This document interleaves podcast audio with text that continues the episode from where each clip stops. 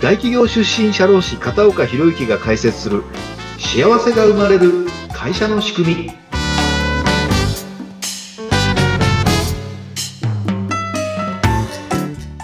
こんにちは。社会保険労務士の片岡博之です。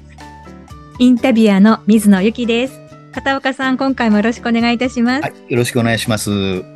さて、えー、前回からは中小企業の採用の成功戦略ということで具体的なお話を伺っております。はい、今回はその2ということで、はい、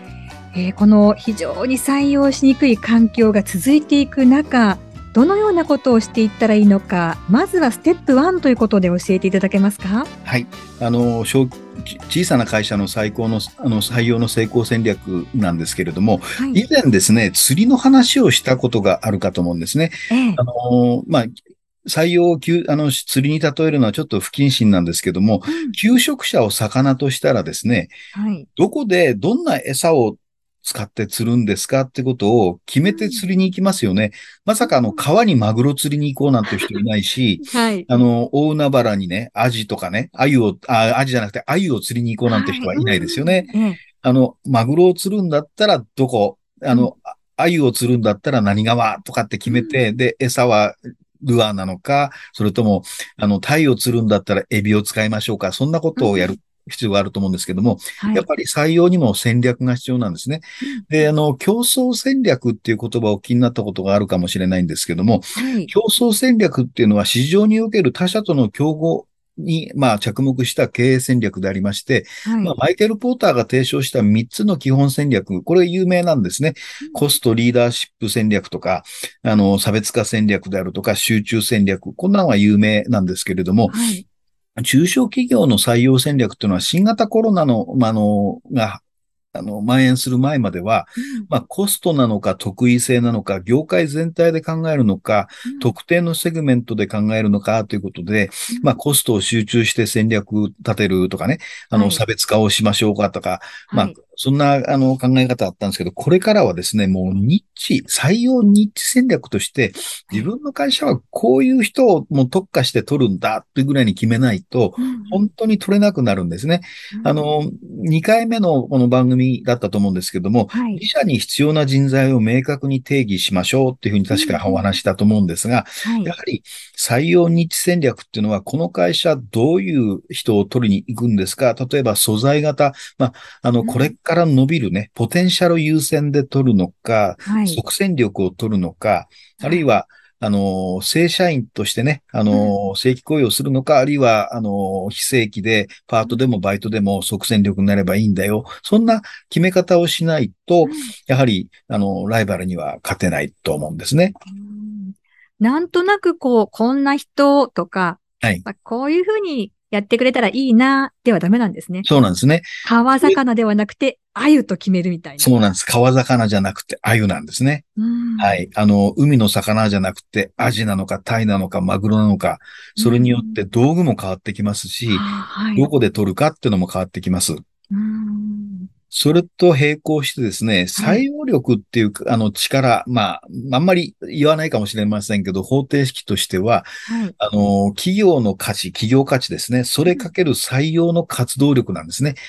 で、企業価値って何なのかっていうと、企業規模とか知名度なんですけれども、うん、なかなか中小企業は企業規模ってそんなに大きくないし、知名度も大きくないですよね。はい。なので、その中小企業特有の商品サービス、他社には負けないぞっていうものがあれば、はい。それを売りにした、まあ、あの、企業価値、これかける採用にどれだけお金とその担当者を避けられるの、避けるのかということを掛け算して、その席を大きくすることによって、ライバル会社に勝っていくような方程式で戦略を考えていくっていう、そういうことも考えなきゃいけないかなというふうに思うんですね。片岡さんはあの前回もおっしゃってましたけれども、はい、人材というのは、財産の財である、ね。はい、とおっしゃってましたよね。はい、なので、この表記するときも、人材を材料の財と書くのではなくて、片岡さんは財産の財と書かれているかと思うんですが、そういったところでも、この人というのはやはり、特に中小企業にとっては、会社が衰退していくのか、もしくは伸びていくのか、そのことにかなり大きく関わっていくっていう。だと思います。あの、まあ、ね、経営にはね、人物金、情報という経営支援が必要ですけれども、うん、まあ、あのー、金と物と情報は、なんとか、うん、あのー、工夫すれば、あの、手に入るんですね。まあ、はい、お金を手に入れるっていうのはね、あの、融資を受けるとか、補助金、助成金を使うとかっていうことで、あるいは、ね、あの、もう少し、あの、戦略的にやるならば、その商品をね、爆発的に売るようにできれば、そのお金は入っていくんですけども、はい、人だけはね、これ、心が絡みますのでね。そうです、ね、あの、強制労働は、あの、労働基準法で決め、あの、罰せられる、一番罰則が重い禁止事項なんで、うん、強制的に人を連れてきて働かせるってわけにはいきませんので、はい。やっぱり心に訴えかける採用しないといけないってことだと思うんですね。心に訴えかける採用ということですが、はい、具体的には。それに関して、はい。はい、あの、大企業は、まあ、あの、応募者募集団を形成して、その中から選考して、うん、えー、まあ、入社同居を形成して入社してもらうっていう、その3ステップでいけるんですけれども、はい、中小企業においてはですね、候補者なんですね。募集団じゃなくて、うん、たくさんの中から選ぶんじゃなく、自社にマッチした候補者軍団、集団ということで、ちょっと小ぶりな集団の中から、はい、次のステップとして心に訴えかけるということで、情報提供なんですね。そこで興味を持ってもらって先行して入社してもらうって、そういうワンステップやっぱり必要かなっていうふうに思うんですね。やはりこう、人を見ていかなくてはいけないっていうことなので、はい、大企業とは違って、もっとこう、コアなところをついていく。確信をついていくような戦略が必要になってくる。ということですね。で、まあこれマーケティング用語なんですけども、うん、間っていうのは聞いたこと終わりかわかんない。アテンション、注意ですね。で、インテレスト、興味関心。で、デザイア、欲求、アクション。うん、で、AIDA の頭、あの頭文字を取って間っていうんですけれども、まずは候補者集団を形成するときには注意を引かなきゃいけないんですね。自分の会社の存在を知ってもらわなきゃいけない。はい。で、アテンションで、そこからインテレスト、興味を持ってもらうところっていうで、情報提供が必要なんですね。はい、で、まあ先行っていうのは、まああの後で話しますけど、こちらが求職者を先行するんじゃなくて、求職者から当社を先行してもらうっていう、そういう発想にしないといけないですね。はい。まあ大企業でね、たくさん応募者が来るところだったら、ふるいにかければいいんですけれども、我々がふるいにかけられるんですよ。はい、だから選んでもらう。そういう、うあ逆転の発想をしなきゃいけないんですね。で、情報提供って一体何なのっていう話なんですけれども、えあのー、まあ、新卒の学生さんが、あの、就職活動するときって合同説明会に来るじゃないですか。えで、その時って、大体普通の会社さんって、うんあの、当社は歴史が何、何年あって、どんなお客さんがいて、うん、まあ、待遇どうで、休みがどうで、そんなことを話しますよね。はい。まあ、それはそれで基本情報としては非常に大事な話なんですけれども、はい。学生さんって何のために説明会来ますか？もうとにかく内定が欲しい。ですよね。内定が欲しいから来るんですよ。はい、なので、他の会社が、まあ、うんまあ学生さんを選ぶ態度で見てる中で、うん、えー、当社はその学生さんが内定を取るためにはどういうふうにしたらいいよっていう情報提供したら、うん、あれ、面白い会社じゃないっていうふうに思うじゃないですか。はい。ちょっとこの会社変わってるぞと、なんか自分のこと考えてくれてるぞっていうふうにね、うん、そういうふうに、あのー、感じてくれたら少し興味をね、示してもらって、そこで、あのー、まあ学生さんが担当者と仲良くなって、はい、まあ、次も来てね、みたいな話で、えその中で、まあ、この人うちの会社で働けるのかなっていう、まあ、第一次選考なんかそこですることもできると思うんですね。まず関心、興味持ってもらわないことには話にならないんで、まあ、情報提供が非常に大事かなっていうところですね。それと、あの、まあ、ちょっと、ちょっと外れるかもしれないんですけども、はい、どんな人が欲しいかっていうことを、あの、定義するのにあたってですね、はい、あの、自社のハイパフォーマーって必ずいると思うんですね。高業績者ですね。はい。この人の仕事ぶりを分析して、はい。あの、そこを取るんですね。あの、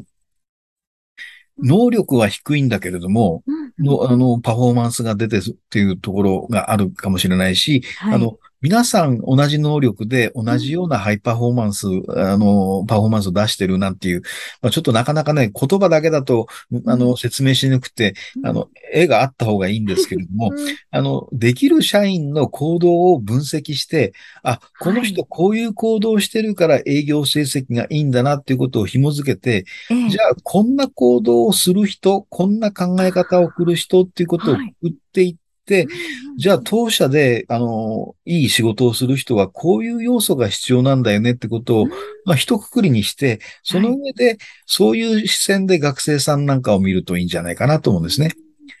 で、まあ、はい。採用のヒントは自社にあるってことですね。そういうことなんですね。で、能力を3つに分類するんですよ。変わりやすいもの、能力と、はい、あの、一応変わるんだけどなかなか変わりにくいもの、で、絶対変わりにくいもの。はい。で、変わりにくい能力については採用の時にちゃんと見極めなきゃいけないんですけれども、うん、あの中小企業がね、すべての能力を持ってる人なんて絶対取れっこないんで、はい。絶対に譲れない情報、あの、条件ですね。ここを決めとく。で、例えば皆さんよくね、あの、コミュニケーション力とか第一印象とかね、うん、あとは、あの、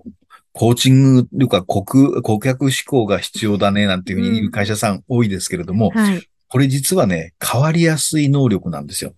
要は最初ダメでも、はい、教育の仕方によっては、どんどん伸びていく能力なんですね。なるほど。はい。あの、一方ね、知能とかね、粘り強さ、これはね、持って生まれた能力なんで、はい、あの、もし粘り強さが必要な会社だったらば、本当に粘り強い人を絶対に取るししかないんですけれども、うん、あの、まあ、コミュニケーション力多少、多少ね、劣っていてもいいやと思うんだったら、そこはもう思い切って捨ててしまって、入社してから育てればいいんだってぐらいにね、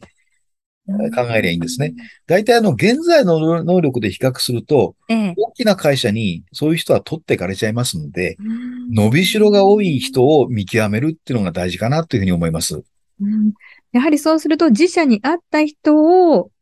自分たちでまずは決めていくことがやはり大事になってくる。そうなんですね。ということですね。はい。それが、えー、前回もお話ありましたが、採用のコンセプトを考えるところから始まっていくということですもんね。はい、ペルソナ化って言うんですね。うん、あの、はい、まあ、こういう人が欲しいっていうことをきっちりと、あの、選ぶんですけども、うん、で、これあの、競合他社と比べて、競合他社も絶対欲しいなと思ってるような能力は、うん、あえて選ばないようにするんですね。あえて選ばない、まあ、あえて選ばないとか、あの、大体他の会社こんなこと知りませんから、うん、コミュニケーション力が高い人とか、顧客志向が高い人、うん、こういう人採用しようとするじゃないですか。はい。で、当社は、そんなもんは二の次でいいやと思って、もっと大事にしなきゃいけない能力を優先して取ると、うん、他社が取らないような人で、当社にとったらすごい化ける人材になるような人って必ずいるはずなんですね。はい。決して外れじゃないんですよ。当社にとっては当たりなんですよ。